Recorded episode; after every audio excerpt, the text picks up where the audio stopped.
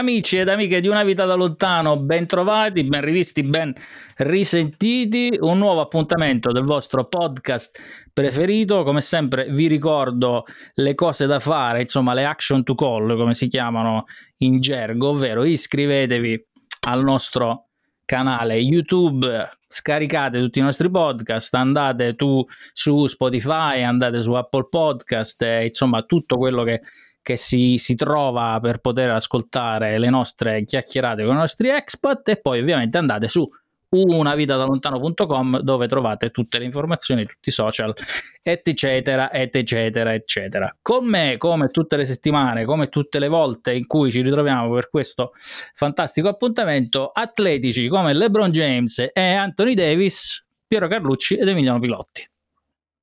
Potendo scegliere vorrei essere Anthony Davis nella vita, tiro molto più di LeBron James, questo ti stupirà. Per sopracciglia, no, per soprattutto per la... giochi, no, non si può, no. No. Ma quello per la panza dovrei essere io, ma a parte quello, piccola correzione, call to action, maledizione, ci vivo con questa roba, i CTA sono fondamentali.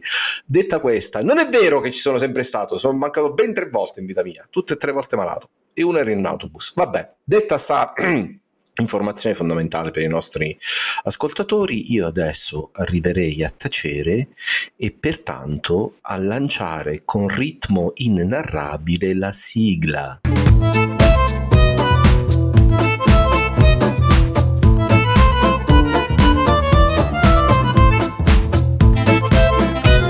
Ciao a tutti da Emiliano, ciao Piero, ciao Raffaele, diamo il benvenuto alla nostra ospite di quest'oggi, che ha cambiato faccia mentre facciamo questo nostro inizio, come al solito, sempre molto rutilante, affascinante, spumeggiante, e chi più ante ne ha più ne metta. Allora la presentiamo subito. Io vorrei fare l'errore mentre ti presento la prima volta, perché sicuro potrei sbagliare il tuo cognome 100.000 volte. Michela Melone, questa ho letto. Mi ero fatto tutto un viaggio, perché io non ho studiato oggi, non so assolutamente nulla di te, quindi non mi sono preparato, per cui come se ci incontrassimo per la prima volta. Okay. Benvenuta Michela, ecco già svario, il caldo, la bira, vabbè. Michela Melone, di stagione, diciamo. Allora mi dicono i miei soci qui che casualmente abbiamo estratto un fiore della nostra regione, una cugina, perché vieni dalla ridente L'Aquila. Sì, no, non ti offendere che ho detto ridente, perché no. Non era farne del nota, perché nessuno ride. Io gli aquilani li sempre tutti quanti stanno a ridere. No, diciamo che ci sono delle differenze, cioè vivere dall'altra parte di una bella montagna consistente, qualche differenza la fa, però sono più i punti di contatto poi alla fine, perché siamo sempre abruzzesi. Finiremo a parlare di Magnà, questo ve lo dico, è sicuro, perché conoscendo... L'hai fatto in questo podcast, non capisco perché tu dica così. Ottimo. Almeno noi. Però per cominciare, non con la solita ma sempre gli abruzzesi, vi fate il vostro programmino così con i vostri amici e le cose, però a noi ci interessa non da dove vieni, anche da dove vieni, ma soprattutto dove sei, e questo lo faccio dire a te perché io non lo so. No, scherzo. Ok, allora io adesso vivo a Los Angeles in California. Yay. E sono qui da più o meno 4 anni. Prima di Los Angeles vivevo in Idaho per studiare, però diciamo che adesso sono passata qui a Los Angeles. Adoro Los Angeles, di solito fa caldo, adesso non sta facendo caldo per qualche ragione, e fortunata no, mi piace il caldo, e faccio la ballerina professionista e coreografa. Finora la cosa più interessante è la fase Idaho per me, quanto mi riguarda. Infatti stavo per commentare che sei una delle 7 europee a sapere dove si trova l'Idaho. Esattamente. No, vabbè, andavo a scuola lì in college, mi sono laureata in danza, e là l'Idaho non c'è praticamente niente, nel senso carinissimo da visitare, però per viverci io no, cioè non fa per me, troppa neve, troppo freddo, troppo niente, cioè nel senso ci sono un sacco di campi. Bello. È uno di quegli stati che si vede giusto di sfuggita quando ci sono le elezioni americane, vero? Ecco, la capitale dell'Idaho è? Boise, no, Idaho Falls. No, non lo so. Comunque per farvi capire dove è messo l'Idaho, sicuramente giusto per farvi capire dove è messo l'Idaho, poi per voi che ci state ascoltando, invece che chi ci vede adesso lo vede, insomma, dove nella mappa, però per quelli che ci ascoltano è praticamente a destra dell'Oregon, ok, e in alto rispetto al Nevada, quindi insomma per farvi capire, insomma, è la quarta fermata dopo Paperino, questa è l'informazione per chi ci vuole andare. Quindi per fare serata uno deve andare a Portland, penso che sia il posto un po' più che sì, però non è proprio vicinissimo. No, non è vicino. Nemmeno la città più glamour che si conosca, da quel che ricordo, però insomma, Portland, Oregon non è male, adesso è molto molto hype. No, tutti quanti ne parlano bene di Portland, Oregon. Io non ci sono mai andata, però sembra carina.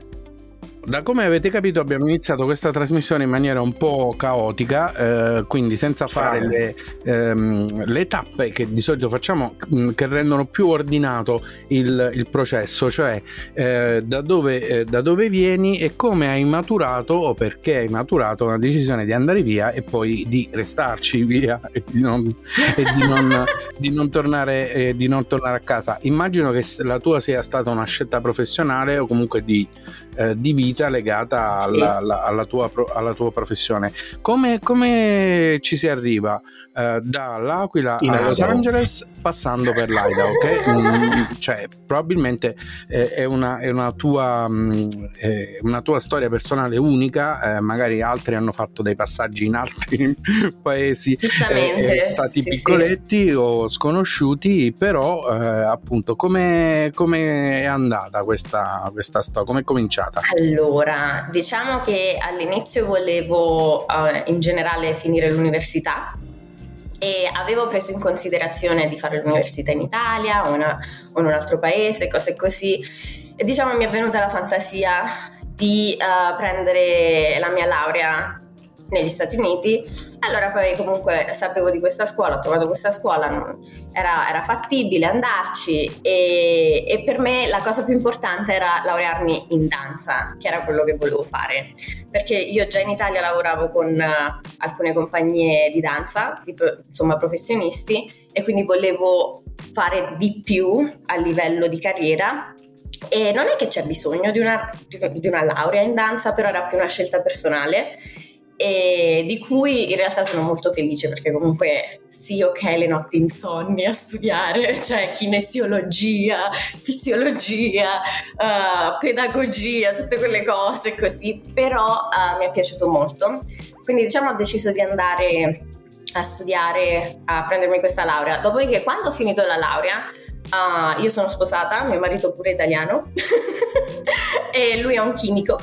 Quindi diciamo che parlando insieme ci siamo resi conto che volevamo andare più verso Los Angeles, sia io per la mia carriera e sia perché lui voleva fare il suo dottorato in chimica, e quindi siamo stati fortunati abbastanza che lui sta facendo il suo dottorato in chimica qui e io sto lavorando e sto facendo la mia carriera qui basata a Los Angeles, e quindi diciamo che tutto in qualche modo, questa pazzia ha funzionato. Che insomma per le arti, diciamo, non è esattamente un brutto posto dove iniziare e sviluppare una carriera, ecco. No, è bellissimo, cioè io è per quello che adoro Los Angeles, c'è di tutto e di più, cioè anche a livello non solo di arte in generale, ma pure a livello di danza ci sono talmente tanti ambienti e sfaccettature che per me è fantastico. Ecco, un po', insomma, visto il dottorato di chimica, Los Angeles e tu che fai la ballerina, insomma, una specie di Big Bang Theory sembra, insomma. Adesso se tuo marito se tuo marito studia anche lui a Pasadena, quindi abbiamo no, a Pasadena no, però avremmo fatto un episodio. Lui sta qui a USC, okay. University of Southern California, quindi siamo proprio a Los Angeles, Los Angeles. Oh, allora tu ci hai raccontato in pochissimo tempo, veramente hai fatto un sunto di tante avventure, tante decisioni, allora, grazie, tanti pensieri che ovviamente, no, detta così, raccontata così, sembra molto molto semplice, però affrontare un cambiamento completo da un continente a un altro, buttarsi in una avventura in un paese sconosciuto, con un'altra lingua, sì, con come dire, un progetto, però non è una cosa semplice. E il tuo approccio a questa avventura com'è stato? È stato più ok, non ci penso, se ci sono dei problemi poi li risolvo, oppure ti sei organizzata, ti sei informata, hai capito, hai cercato di avere più strumenti prima? Che tipo di diciamo così di trasferimento hai avuto? Io penso tutte e due.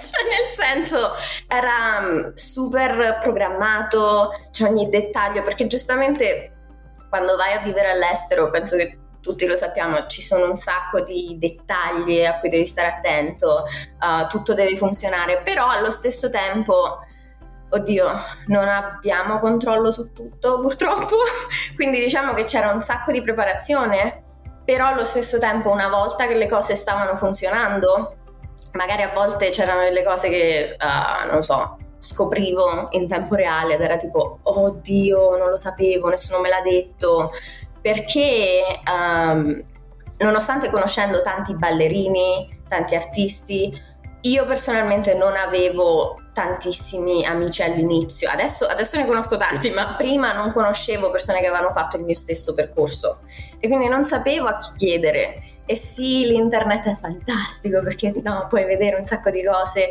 però spesso se non sai cosa cercare non c'è la risposta, no? E quindi a volte magari sorgevano delle cose che facevo, oddio, non lo sapevo, e mo che faccio? Quindi diciamo che è stato programmare, però poi allo stesso tempo era tipo, vabbè, oddio, io ci sto a provare, poi, cioè, insomma, non è la fine del mondo, poi si aggiusta, insomma. Ok, è sicuramente un approccio appunto tuo personale per il tuo carattere, il tuo modo di vivere. La domanda l'ho fatta per quella, non per sapere i fatti tuoi, insomma, no? No, per capire che tipo di persona sei, come ti sei posta in questo cambiamento assoluto della tua vita, e poi ci sono tanti modi di fare la stessa cosa perché siamo tutti diversi e le cose che ci possono capitare sono differenti. Allora, io non ho dato i numeri all'inizio della trasmissione, sebbene poteva sembrare. Allora, i numeri sono che questo è l'episodio 92 e tu sei la nostra ospite numero 85, non sei la nostra prima ballerina, nel senso non di ruoli e di diciamo così, a breve faremo una nostra chorus line, diciamo, ecco, sì, no? Non parlando di ballo, ma parlando di Raffaele sarà il regista. No, io faccio i casting, questa è l'unica cosa che posso fare. Dio mio. Ti mandiamo gli headshot. Abbiamo un programma veramente ondivago, nel senso che a seconda degli ospiti, sì, ma a seconda degli ospiti parliamo di alcune cose, certe volte ci fissiamo su alcuni aspetti molto tecnici perché sono interessanti, oppure perché sono successe delle cose nelle storie dei nostri ospiti veramente che devono essere raccontate.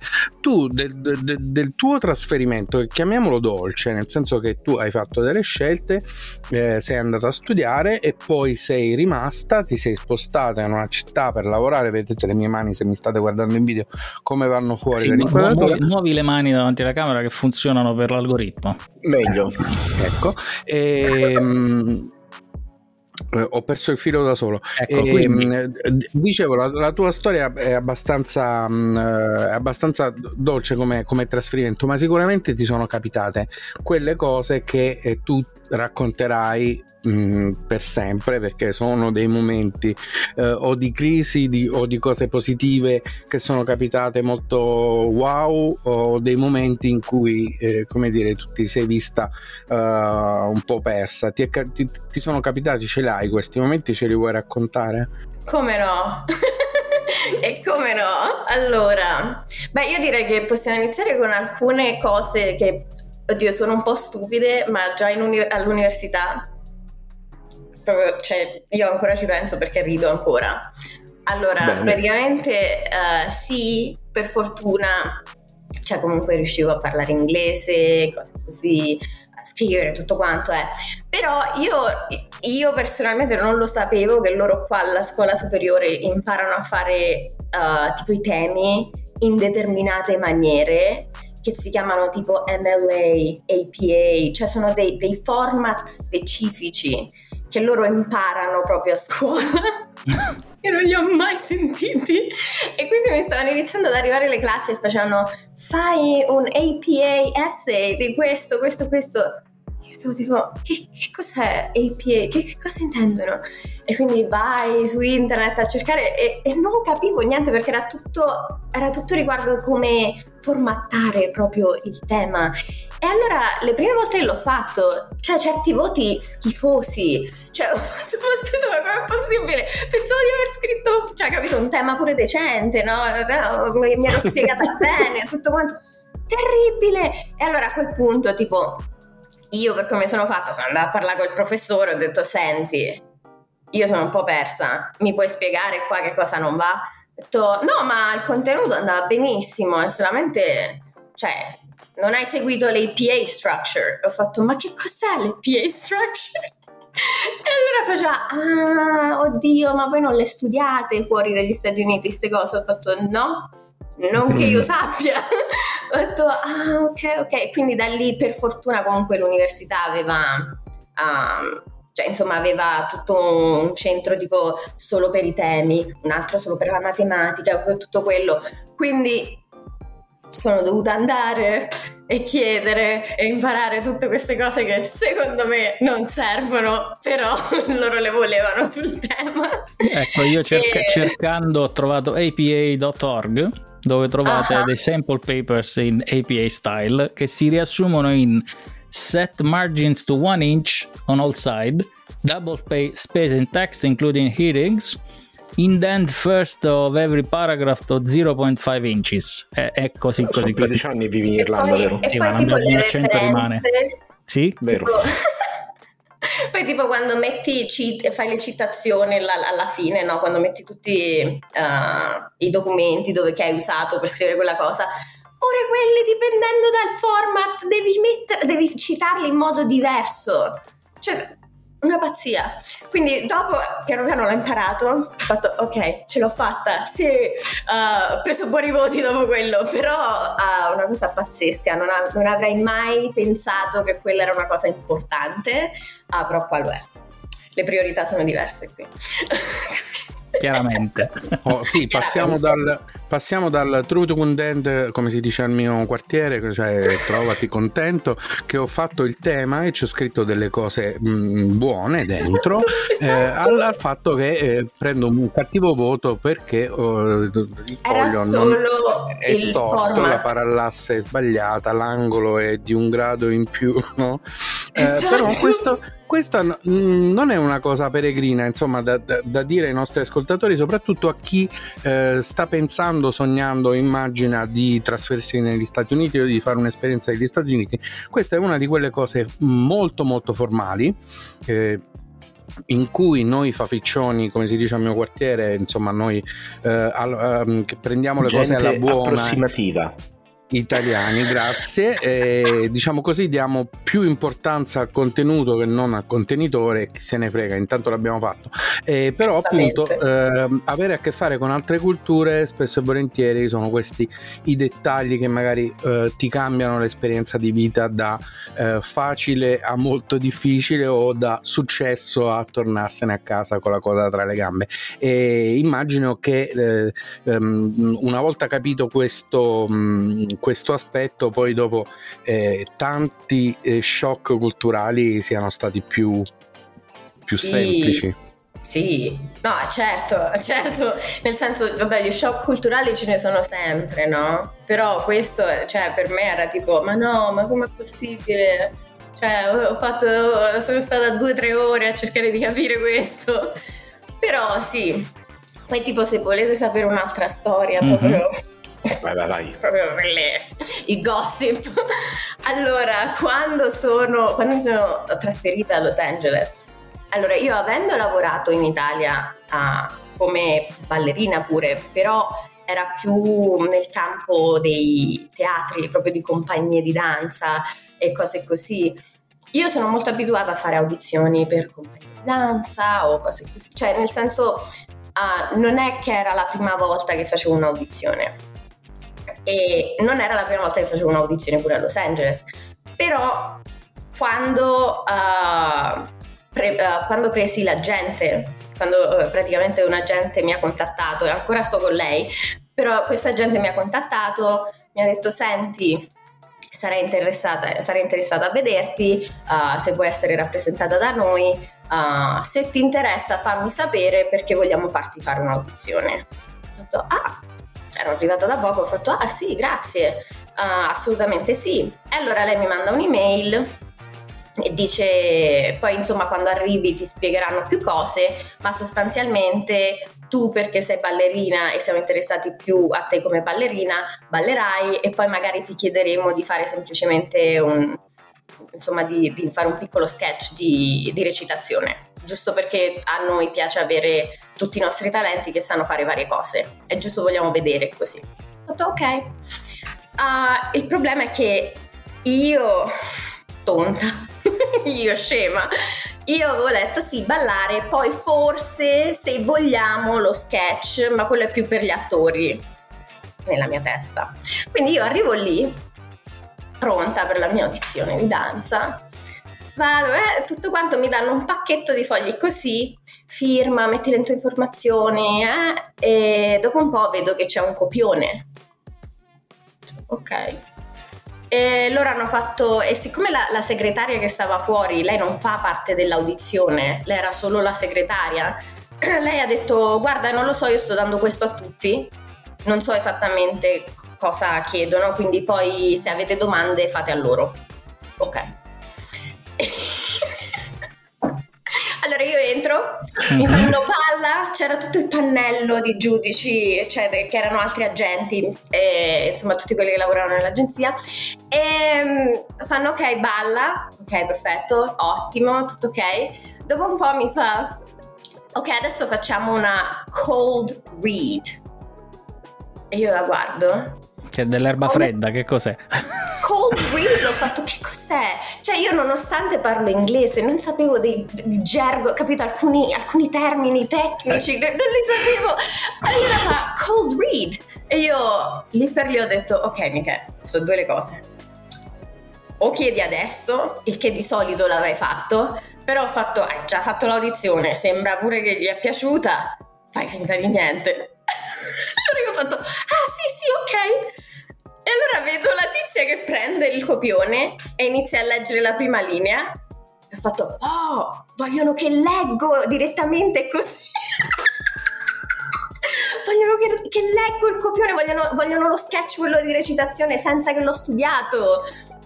No, allora leggo. E ci sarà tutta questa scena, non so nemmeno capito da dove l'hanno presa, o non so nemmeno se ne posso parlare, però era tipo una cosa apocalittica, stavano morendo, erano le ultime persone sulla terra, e io nella mia mente, per me quella era una commedia, non so perché. Bene. Io non so perché quando l'ho letto pensavo fosse una commedia, quindi io l'ho letto a mo' di commedia. Cioè il mio personaggio lo stava leggendo a mo' di commedia. Ho finito di leggere, tutti quanti a ridere, tutti si stavano scompisciando dalle risate. Io ho detto: oddio, mi sa che ho sbagliato. Poi vengo a scoprire che loro mi dicono, fanno: ah, ci è piaciuto, diciamo, la tua scelta di fare questo a commedia, era un dramma. E io ho detto oh ok, però capito, facevo finta che sì è stata una scelta assolutamente. Sono stata attenta ai dettagli e hanno fatto vabbè, poi ti facciamo sapere, e ho fatto vabbè, questa è andata, questo ho fatto. Sono tornata a casa, mi sono fatta le peggio risate, perché tanto ho detto vabbè, sai, se la vi andrà meglio la prossima volta, chi lo sa, sto ancora imparando l'ambiente di Los Angeles, questa è stata un'ottima lezione. E invece no, mi hanno richiamato dopo 2 giorni che mi hanno offerto il contratto, e lei poi, capito, parlando con me ha fatto no vabbè, ci è piaciuta la tua audizione, magari certo la scelta era un po' forte, però sì, continua a fare tutto quello che stai facendo, poi insomma ci sentiamo meglio. Ha detto poi vogliamo tutti i nostri talenti che vanno anche a scuola di recitazione. E ho fatto come, scusa? Ho detto sì, perché comunque tu hai già fatto lezioni di recitazione. Ho fatto no, ho detto non proprio. Ho detto allora sì, adesso ti metto in contatto con qualcuno. Quindi sì, da lì ho fatto anche lezioni di recitazione, tutto questo. Però sì, diciamo che se qualcuno vi chiede una cold read, semplicemente leggere il copione così a freddo. Ok, avevo capito, e citarlo. Ah, ok, avevo capito weed, per quello avevo detto weed, read. Ok. È quella, vabbè, questa è la vecchiaia, no, stavo pensando che sì. Stavo cercando il pezzo in cui Gabriele Muccino, un famoso regista italiano che a un certo punto è andato in America e stava facendo fortuna, non ha fatto un film con Al Pacino perché una sera a una cena a casa di Al Pacino suonava il pianoforte, poi gli è stato presentato a questo regista italiano. Allora Pacino si è girato e gli ha detto "Do you know what nuance mean?" Che ovvero, sai che cosa significa nuance? E Gabriele Muccino ha detto sì, certo, come no, e lui ha detto vabbè, spiega, e Gabriele Muccino ha fatto scena muta, e da quel secondo praticamente Pacino si è girato verso il pianoforte e non l'ha calcolato più. Scusa, ma poteva fare lo sketch del Sacchiapone, ha perso una grande occasione, cioè quando cioè, o dici non lo so, oppure devi fare lo sketch del Sacchiapone. Nuance chiaramente vuol dire il nome di una fabbrica, di un'azienda di software che produceva un famoso software di riconoscimento vocale che io e Raffaele abbiamo spacciato in giro per tutta Europa, ecco. All'inizio, agli albori delle nostre però carriere. Questo per dire che appunto, insomma, anche lì se improvvisi, alla fine delle volte ti dice bene, invece che insomma pretendere di non sapere o non sapere proprio, insomma, quello che succede. La domanda a proposito di questo ultimo episodio, c'era una domanda, quindi c'è tutto questo. Quello per fare il lavoro che fai tu, lo abbiamo già sentito insomma con qualche tuo collega in puntate precedenti, è necessario avere un agente, comunque è una cosa fondamentale? Allora è meglio, sicuramente è meglio, però dipende anche in che diciamo in che scena della danza si lavora. Siccome io faccio anche un sacco di cose commerciali, quindi tipo pubblicità, video musicali, allora è comodo avere un agente sia a livello di credibilità e sia perché la gente comunque ti manda a delle audizioni più importanti. Però conosco tante persone che comunque hanno una carriera molto di successo che non hanno agenti.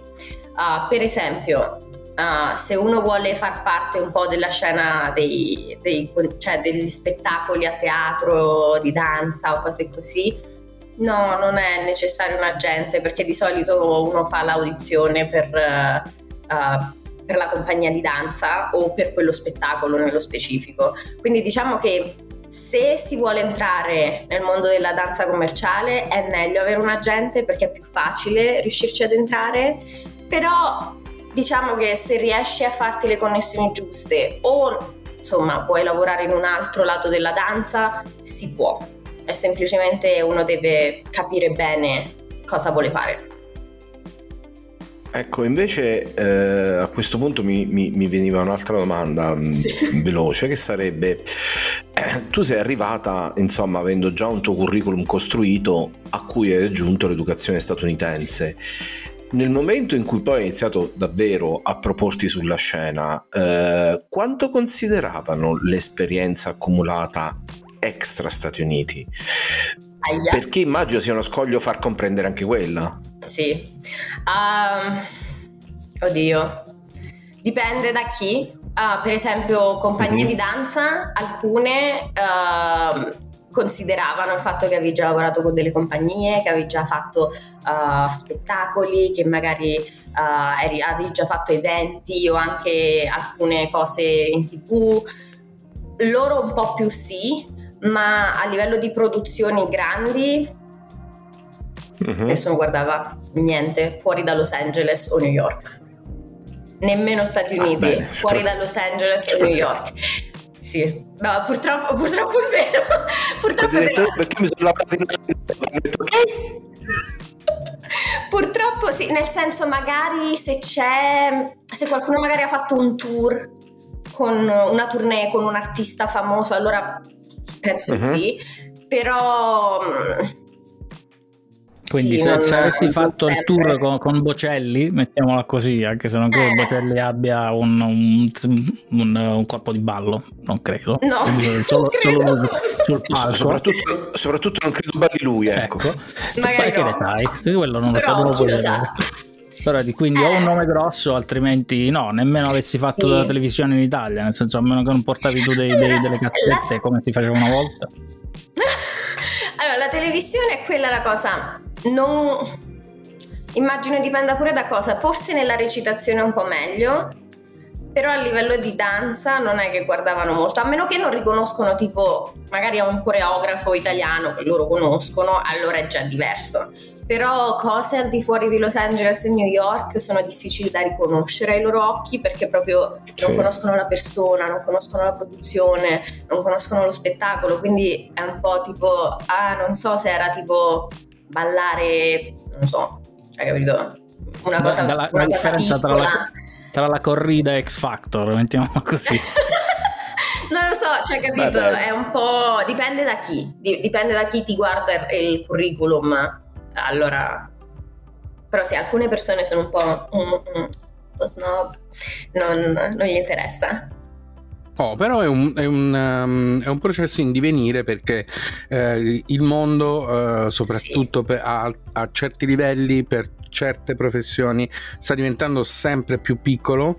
Vi basta fare un giro di, diciamo così, di zapping, di telecomando sul vostro servizio di streaming preferito, qualunque esso sia, e trovate produzioni da tutto il mondo.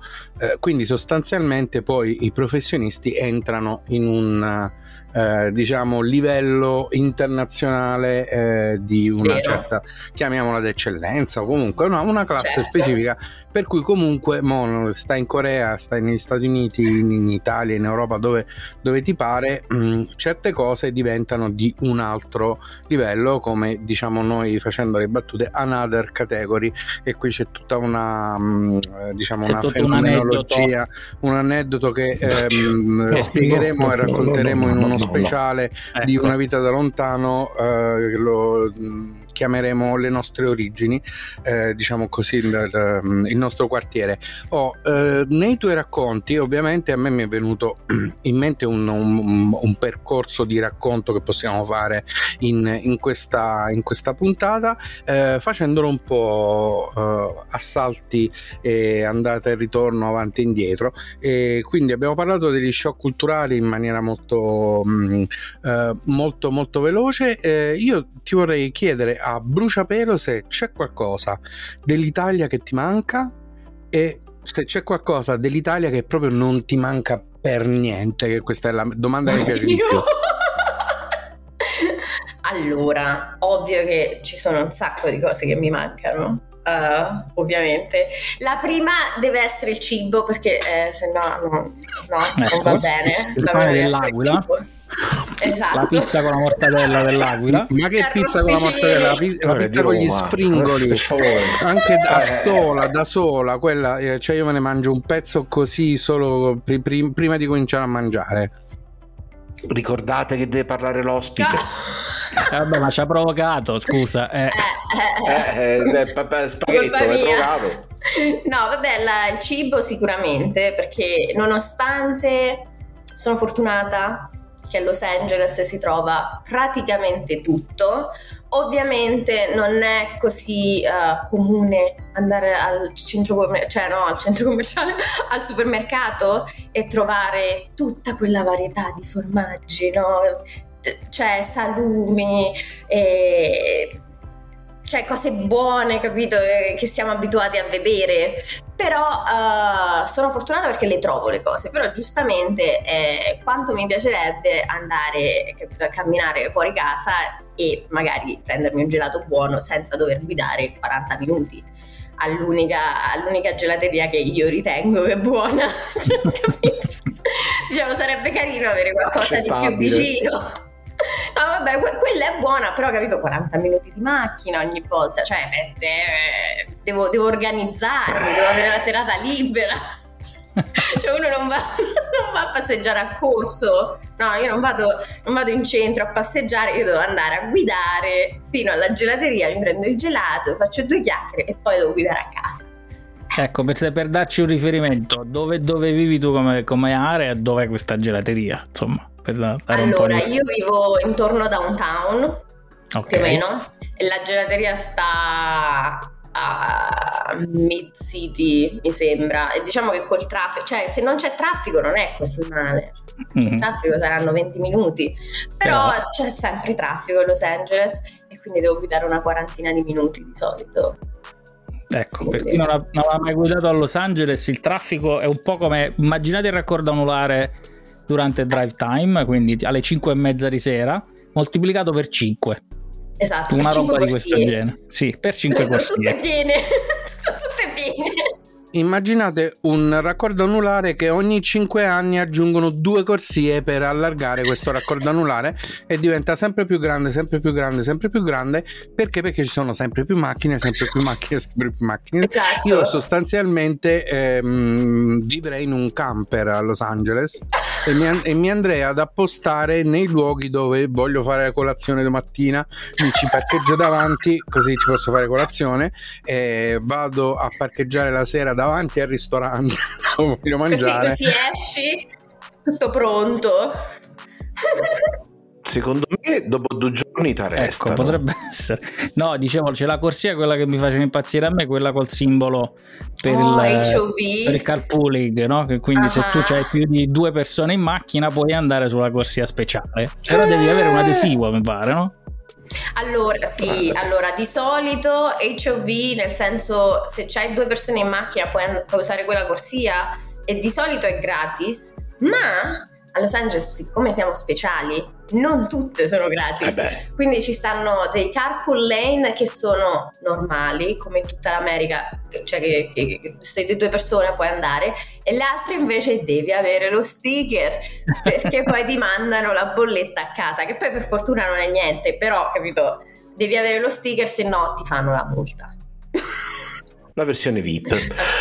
Raffo, siamo quasi a metà. Sì, allora a metà di questo appuntamento, se siete arrivati, anzi l'abbiamo superato perché siamo a più di 38 minuti, se siete arrivati fino a qua, a questo punto vuol dire che vi abbiamo proprio affascinato, vi sta interessando la storia di Michela e soprattutto ne volete sapere di più degli altri ospiti di Una Vita da Lontano. Quindi che cosa fare? Cliccate su iscriviti in basso a destra se ci state guardando su YouTube, oppure andate su unavitadalontano.com dove trovate tutte le informazioni, oppure cercateci sui social, basta cercare Una Vita da Lontano, siamo gli unici, se cercate in inglese potete anche cercare A Life From Afar, quindi trovate sempre noi tre che vi raccontiamo tutte le settimane più o meno le storie dei nostri italiani. Sì. Stentato. Io sempre questa immagine di te che fai questa cosa così, e Emiliano che mette su il tuo canale di OnlyFans invece di Una Vita Lontano, perché vuol dire in questi tempi ero distratto, stavo mangiando gli snack, non ce l'ho voluto dire. L'ha fatto la cosa con le mani? Sì. No, perché moglie glielo metto il suo canale di OnlyFans e così. Chissà magari che cosa potete trovare sul mio canale di OnlyFans. 2 centesimi si possono. Io non lo so mai, questo è poco ma sicuro. Sì, però, vedi, tirare su. Tu perché sei malizioso perché pensi OnlyFans come un posto dove ci sono solo delle cose, invece potrei avere un canale di cucina e quindi tu... Ah, comunque preferisco imparare da me, va bene? O con i nostri amici di Pastagramma che potremmo tra l'altro presentare a Michela, così almeno gli danno delle dritte su dove andare a prendere formaggi e cose. Stanno a Tucson in Arizona, quindi ancora più lontano. Sì, ma riportano cose. Tra l'altro adesso sono diventati proprietari di ristoranti in Calabria. No, vedi. Oddio, comunque... a saperlo. Stavo in Arizona qualche mese fa, sì. Saperlo ci passa. Ah, pensavo stavi in Calabria una settimana scorsa. Magari fra un paio di settimane. No, invece il canale di Raffaele era un canale di cucina, però cucinato coi piedi nudi, quindi proprio solo per proprio una roba. Ha fatto proprio il giro della morte, non so. una super chicca. No, allora abbiamo scarrellato nel ridanciano spinto, devo dire, questo momento di morto di metà puntata, ma ci sono un sacco di argomenti serissimi per i nostri expat. Ognuno ha il suo come si dice in italiano, soft spot, diciamo il punto debole, la situazione che è veramente proprio una roba che ti ha mandato ai pazzi degli Stati Uniti, che ti ha fatto proprio ammattire, perché ci sta, ci deve essere qualcosa che ancora non riesce a passarci su, se c'è, magari non ti è capitato, non hai avuto questo scontro. Mi è capitato, ma devo un attimo, capito, devo sceglierne una. Io bippo dopo in post produzione, metto i bip sulle cose che non si possono dire. Ok, perfetto. Allora vediamo.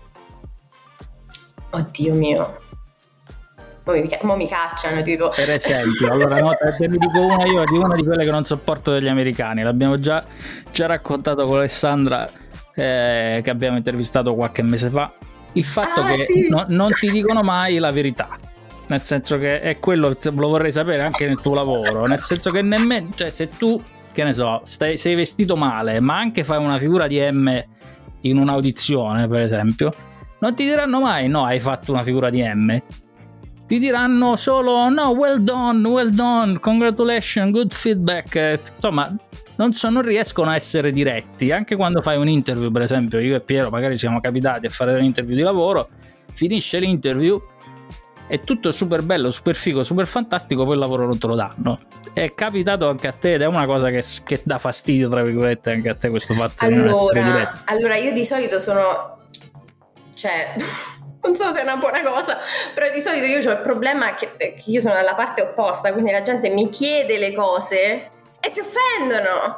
E quindi, perché io lo dico con tutto il cuore, no? Mi chiedono un parere vero. E io, capito, ho pure imparato ad essere più, capito, più tranquilla a spiegare, cerco di spiegarmi bene, perché appena arrivata dall'Italia dico la verità, cioè io ero proprio troppo schietta. E la gente, cioè a me già in Italia dicevano oddio, cioè mica è un attimo, dillo un po' meglio, figurati quando mi sono trasferita, quindi io capito, io andavo e facevo no, quello fa schifo, no, ti sta malissimo, cioè proprio così, perché io abituata, no, in Italia cresciuti col body shaming, come una cosa che in famiglia succede sempre, quindi non mangiare troppo che poi diventi una balena e non passi per la porta, cioè, no.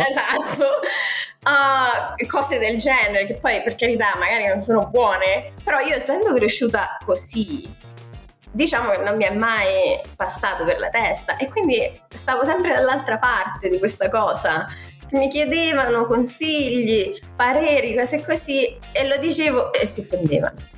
E allora ho fatto, ma scusami, ma perché ti sei offeso? Cioè, perché ti sei offeso? E allora poi me l'hanno spiegato, ho fatto, vabbè, allora io sono diventata più brava, sono diventata molto più diplomatica, meno male, però alcune persone ancora si offendono, quindi adesso alcune persone mi sentono, è ok, poi altre persone, vabbè, hanno un po' la coda di paglia, si offendono, però quello non è un problema mio.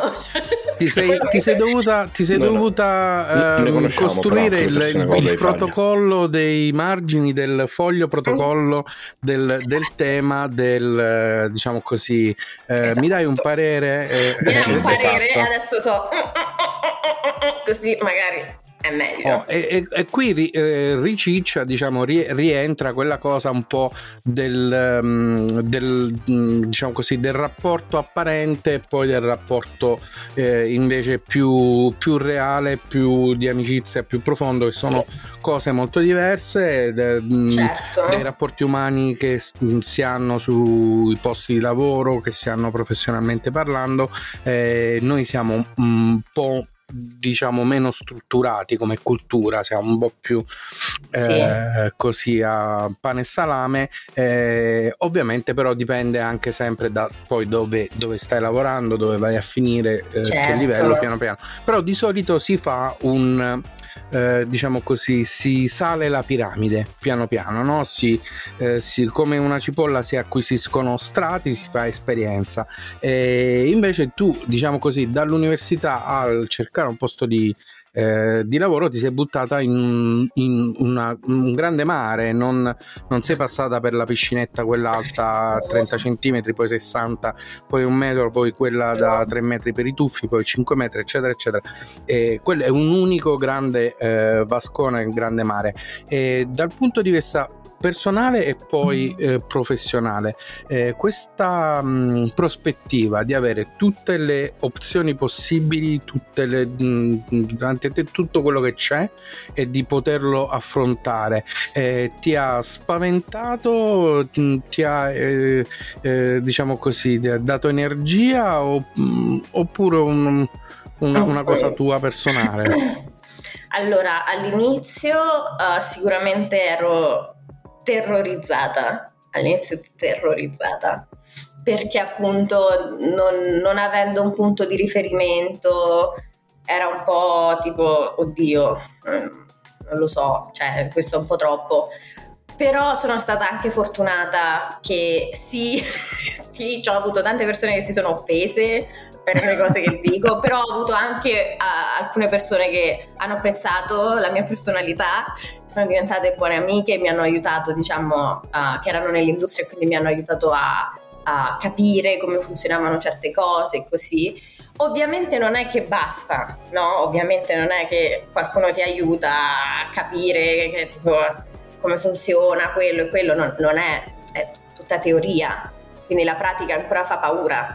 Però all'inizio ero terrorizzata, poi piano piano che ho iniziato ad abituarmi a fare audizioni così spesso, a prendere lavori, a lavorare con diverse persone, diverse produzioni, poi ho iniziato a vedere che molte produzioni mi richiamavano, altre compagnie di danza mi richiamavano per altre cose, allora lì ho iniziato a dire ok, fa comunque paura, perché comunque è una cosa diversa, è una cosa enorme, però ho la possibilità di stare qui, ho lavorato tanto per stare qui e quindi faccio del mio meglio e voglio approfittarmene, voglio essere felice di quello che faccio e godermi sia il lavoro che la vita, che la carriera, cioè tutto l'insieme.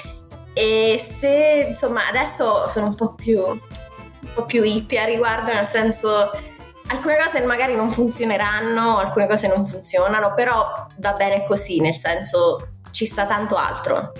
Non è la fine del mondo quando non riesco a fare una cosa magari non volevo fare, che volevo fare. Quindi adesso è più tipo sono felice e sono, capito, carica e determinata a fare tante cose e sono meno bloccata dal terrore, perché quello il problema è quello che poi quando uno inizia ad avere paura si blocca da solo e ti metti limiti da solo, perché dici ma non lo so se quello posso fare, quello magari non sono abbastanza brava, non c'ho abbastanza esperienza, e la verità è non sei tu che fai il casting, la persona che fa il casting decide quello. Quante volte ho fatto un lavoro che io pensavo di non essere pronta a fare e invece mi hanno presa. Quante volte invece non ho preso un lavoro che io ero sicura, ho detto io sono perfetta per quello, e loro pensavano di no. Alla fine tutte le cose che ho fatto hanno funzionato bene, quindi uno si deve buttare ed essere, no, godersi un po' anche l'errore, non è, cioè,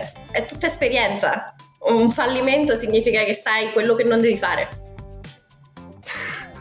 o dopo. E questa è una eccellente lezione, direi che si può trasportare in quasi in ogni ambito professionale, perché in realtà ti dico che mentre lo dicevi io l'ho raffrontata a quella che è stata la mia esperienza di una carriera completamente diversa dalla tua, però in effetti sono stati momenti in cui pensavo ok, questo li ho presi davvero, che non potranno vivere senza di me, e invece hanno vissuto meravigliosamente, anche forse meglio rispetto al lavorare di fianco a me. Poi però bisogna sempre prepararsi, perché quella non è che, sì, non è che uno deve essere sempre pronto, certo, preparato, poi va lì e poi dopo il colloquio, l'audizione, l'interview, poi possono andare bene, possono andare male, ma invece la domanda rispetto alla fine dell'università al momento in cui hai potuto vivere completamente della tua arte, mettiamola così, quanto tempo è passato o ci manca ancora, nel senso che magari c'è un sacco di gente che fa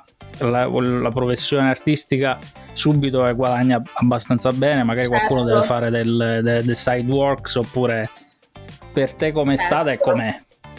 Allora, io all'inizio stavo comunque i primi 3 mesi, 4 mesi che mi sono trasferita non potevo lavorare ancora perché stavo aspettando per l'autorizzazione di lavoro, cose così, però dal momento che ho iniziato a lavorare penso che sono stata comunque fortunata che viviamo insieme, no? Io, cioè, sono sposata, quindi ho deciso di concentrarmi più sull'arte e penso che un 4 mesi era insomma il tempo per iniziare a ingranare e iniziare ad avere abbastanza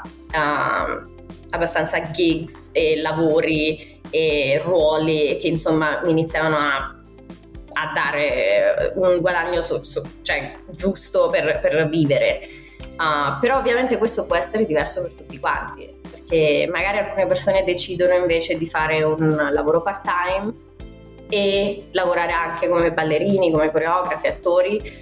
Nel mio caso io ho deciso di non fare quello per cercare di prendere più esperienza possibile nel minor tempo possibile, per cercare di fare un curriculum più velocemente, e nel mio caso ci ha funzionato fortunatamente, e quello mi ha portato a riuscire a prendere più lavori e conoscere più persone e lavorare con varie compagnie e produzioni.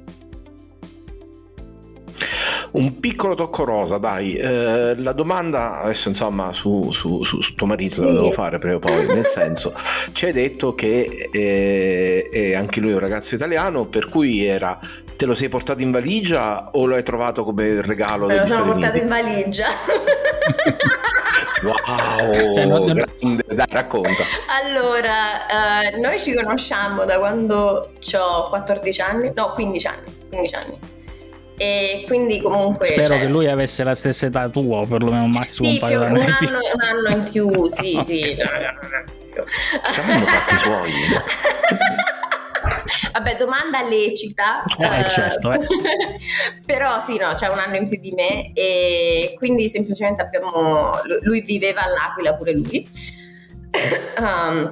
e semplicemente abbiamo finito le scuole superiori, tutto quanto, comunque ci siamo frequentati da anni, e siccome anche lui voleva studiare negli Stati Uniti, insomma abbiamo parlato e abbiamo iniziato a studiare negli Stati Uniti, poi con gli anni ci siamo sposati e adesso siamo finiti qua, quindi sì, me lo sono portato in valigia.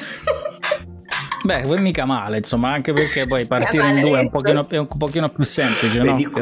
Vabbè.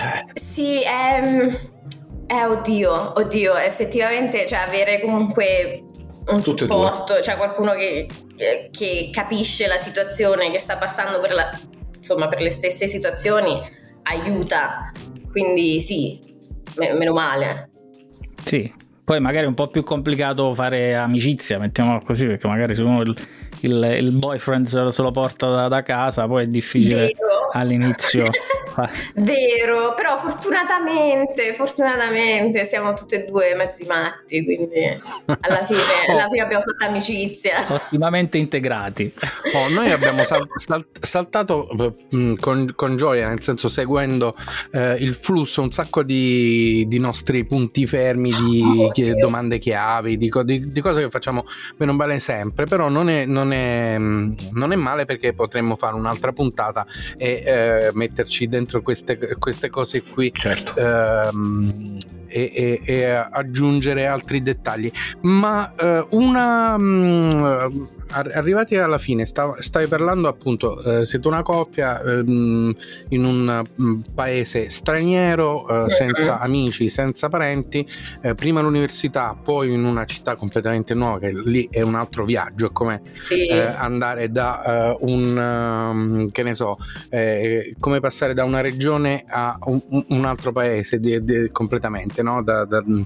Abbiamo detto l'Idaho a Los Angeles, che non è nemmeno California, proprio Los Angeles, sono già due entità, esatto, separate. Dal punto di vista appunto dei rapporti umani, delle amicizie, come ve le siete costruite? Perché sono cose che appunto capitano, che ci si appiccica delle persone o si fa amicizia per dei motivi pragmatici all'inizio, però poi magari ci sono delle situazioni che permangono, o ci sono delle persone che hanno piacere ad aiutare in delle situazioni.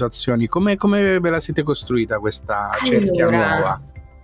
Ok, noi siamo stranissimi, perché giustamente essendo due matti, i nostri gruppi di amici rispecchiano quello, nel senso, qua siccome negli Stati Uniti, almeno questa è una mia opinione, non è molto comune fare amicizia, cioè al di fuori tipo del campo lavorativo o scolastico, perché non c'è questa cultura di tipo, vabbè, vado al bar, mi prendo un caffè e magari fai amicizia con qualcuno, oppure chiacchieri con qualcuno che non conosci, qualcuno ti presenta, cioè proprio è diverso, la dinamica è diversa. Quindi direi che a questo punto la maggior parte dei nostri amici sono stati comunque conosciuti in ambito lavorativo, e nell'ambito lavorativo di tutti e due, quindi io ho tanti amici, tantissimi amici coreografi, attori, musicisti, insomma nella mia industria, e lui ha tantissimi amici, tutti ricercatori. Ecco, quindi torniamo al Big Bang Theory, all'episodio, esatto, di prima. Quindi che fate, due barbecue o uno misto? Cioè fate il sabato e la domenica, oppure uno solo, capito, con tutti insieme? Quindi, scusate, quindi a volte la risposta è spontanea, è una questione di chimica, in quel caso. Dipende, cioè a volte sono sempre io l'unica, capito, artista nel gruppo di tutti i ricercatori, e invece a volte lui è l'unico chimico. Fortunatamente comunque lui balla come hobby, quindi comunque non è estraneo al mondo della danza, quindi è più, cioè, capito, a me è lavoro, per lui è hobby, però sì, diciamo che a volte facciamo tutte cose separate perché è più facile, però ci sono varie volte in cui, diciamo, mischiamo queste amicizie ed è divertente, perché cioè, vabbè, è fantastico, cioè uno che, no, io sono ricercatore, no, io sono coreografa, e diciamo che a volte si trovano argomenti di cui parlare, però è divertente il modo in cui ognuno approccia le cose, perché è completamente diverso. E invece dal punto di vista, diciamo così, della nazionalità, vi siete circondati involontariamente o volontariamente di italiani, oppure quello che avete trovato poi avete conosciuto, vi è piaciuto come impostazione? Perché ci sono alcune amicizie italiane che si fanno anche perché per convenienza, e giustamente poi ci si ritrova, certo. Si fa amicizia eccetera, ma magari appunto ti serviva un'informazione per non so che, e hai trovato qualcuno che è stato gentile, così tanto gentile che poi invece è nata un'amicizia. Scusa, sai dove si trova il prosciutto buono? Scusa, è una cosa che io farei sicuro, allora. Abbiamo tanti amici italiani, fortunatamente, e alcuni sono, diciamo, è capitato semplicemente perché magari sono ricercatori anche loro, altri invece perché li ho incontrati per sbaglio, cioè non per sbaglio, però ho capito, mi hanno sentito parlare italiano, io ho sentito parlare l'italiano loro, e vabbè, uno non sempre, no, si fa gli affari degli altri, però se la persona sembra amichevole, no? Uno fa, ah, ciao, sei italiano anch'io. E poi vabbè, a livello, per me, io sono già mischiata, io sono italiana e brasiliana, quindi giustamente ho amici un po' da tutte le parti del mondo, però sì, ecco, abbiamo però questo è un cartellino giallo, perché dovevamo saperlo all'inizio, avremmo fatto tutta una puntata completamente diversa, perché non me l'avete cioè voi non me l'avete tenuto nascosto, non me l'avete detto apposta. Io guarda, con chi devo lavorare, scusa se ti ho interrotto, ma per me questa era una, avremmo fatto una puntata con Peppe proprio dei trenini che passavano. Non era un cartellino giallo, ma era un cartellino verde. A questo modo partiamo a chiudere la puntata qua e fine, arrivederci, è stato un piacere, ci vediamo la prossima settimana. Bellissimo. E non fate casino, orgi in progresso. Bravissimo. Bellissimo. Cioè, hai capito? Potevamo cominciare dall'inizio così e fare tutta la puntata, perché... Ma stavamo parlando dell'Aquila. Hai scoperto anche tu che è necessario sicuramente una seconda puntata. Prima di chiudere, quali sono le cose in cui ti possiamo aver visto, possiamo vedere o ti potremo vedere cercandoti sull'internet, mettiamola così. Ok. Allora, c'è un video di The Weeknd che ho fatto, come si chiamava? Quello con Swedish House Mafia, insomma è una collaborazione tra The Weeknd e Swedish House Mafia, e insomma siamo tantissimi ballerini e avevo pure i capelli lunghi ancora a quel tempo, quindi però sì, sto lì, poi magari una pubblicità dell'Xbox. Pubblicità di Poshmark, a un altro energy drink, poi adesso questa è una cosa abbastanza recente, una di quelle lampadine sai quelle a mezzaluna che fanno la luce, che fanno i suoni per addormentarti, diciamo sono la persona che dorme. Per una delle cose e poi c'è un video di Pink Sweats, e adesso sto facendo un sacco di performance live, quindi sono più cose nel teatro pure, e sì, insomma il mio Instagram di solito c'ha cose, insomma, che ho fatto, perché però. Instagram, che poi mettiamo il link qui nelle varie descrizioni, che però è michelamelone.dance. Perfetto. Va bene, siamo arrivati proprio a 1 ora e 2 minuti, quindi possiamo prima puntata con Michela la possiamo cominciare a chiudere, insomma. Va bene.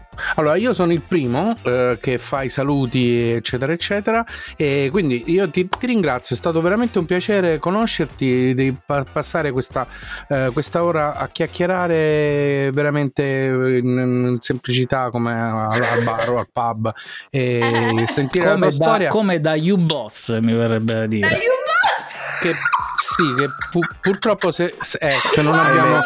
Se non abbiamo sentito male, purtroppo ha chiuso definitivamente, e non riaprirà mai in nessuna altra forma. Uno ci sperava sempre dopo il terremoto. Io non ci sono mai andato, vedi? Quello è conosciuto per fama. Però lo sai. Sì, lo so, beh, ovviamente.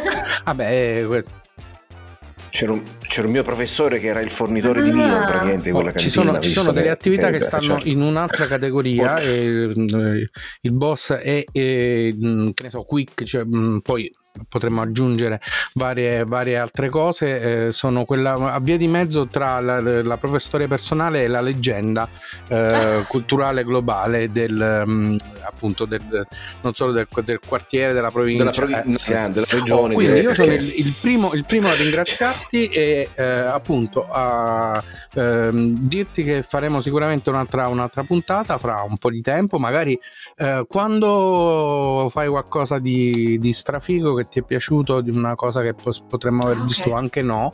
Cioè, se vai, se fai uno spettacolo che ne so, ci hai lavorato tanto, l'hai desiderato, e poi noi lo mettiamo, lo comunichiamo, facciamo una bella puntata a tema. Ovviamente, come puoi vedere, se scrivi un libro, poi puoi finire qui, tra i nostri gadget. Sto preparando le bandierine di tutti i paesi in cui siamo stati con questo podcast, quindi pian piano sono tantissime. Sto pensando anche di fare quelle dei singoli stati americani, perché a questo punto iniziano a essere come dire una caratteristica, per cui grazie mille, è stato un piacere averti con noi, come sempre ti possiamo lasciare la parola per un pensiero definitivo, una cosa che vuoi dire a chi ci sta ascoltando, a chi magari pensa di fare un'avventura americana simile alla tua, o di chi pensa di fare seriamente il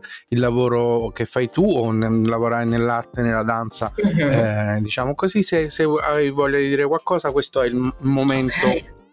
Anche insultarci. No, insultare no, grazie, prima di tutto grazie, perché è stato bellissimo, mi sono divertita tantissimo. E allora io dico sempre a, insomma, chiunque me lo chiede, ma secondo te, cioè, ne vale la pena, no? E la verità è che non c'è una formula che funziona per tutti, purtroppo non c'è, cioè magari ci fosse, magari, cioè, sarei la prima a fare sì, fai questo, perché io voglio vedere tutti quanti avere successo, fare quello che vogliono, essere felici. Non c'è qualcosa che funziona per tutti, però se c'è qualcosa che, insomma, vi piace fare, che siete proprio appassionati, che volete proprio, che è la vostra passione, che siete disposti a, insomma, investirci, spenderci tempo e anche, diciamo, a sacrificare un sacco di cose, perché sì che io sono un po', cioè, un po' matta, però comunque sono un sacco di sacrifici, sono un sacco di... cioè comunque succedono cose anche pesanti nel tragitto, no? Cioè non è che è tutto facile, però ne vale la pena provare a fare quello che uno vuole, vale la pena lavorarci sodo e fare di tutto per riuscirci. E come ho detto, il fallimento è semplicemente una cosa che sai che non funziona, ok, provo un altro modo, provo un'altra cosa, ci porta semplicemente più vicini alla meta. È difficile prenderla così con filosofia, e sono la prima a dirlo perché lo so, però sì, e vale la pena. Con un bel po' di lavoro, un bel po' di, insomma, uno si rimbocca le maniche, fate quello che volete, seguite i vostri sogni, seguite quello che vi piace. In qualche modo funzionerà, si spera. E se non funziona l'avete provato. Esatto, perché se uno non ci prova poi non riesce mai di sicuro. Esatto. Benissimo, ti ringrazio moltissimo anche io, anche per la splendida chiusura, e la puntata è stata divertentissima, quindi figurati.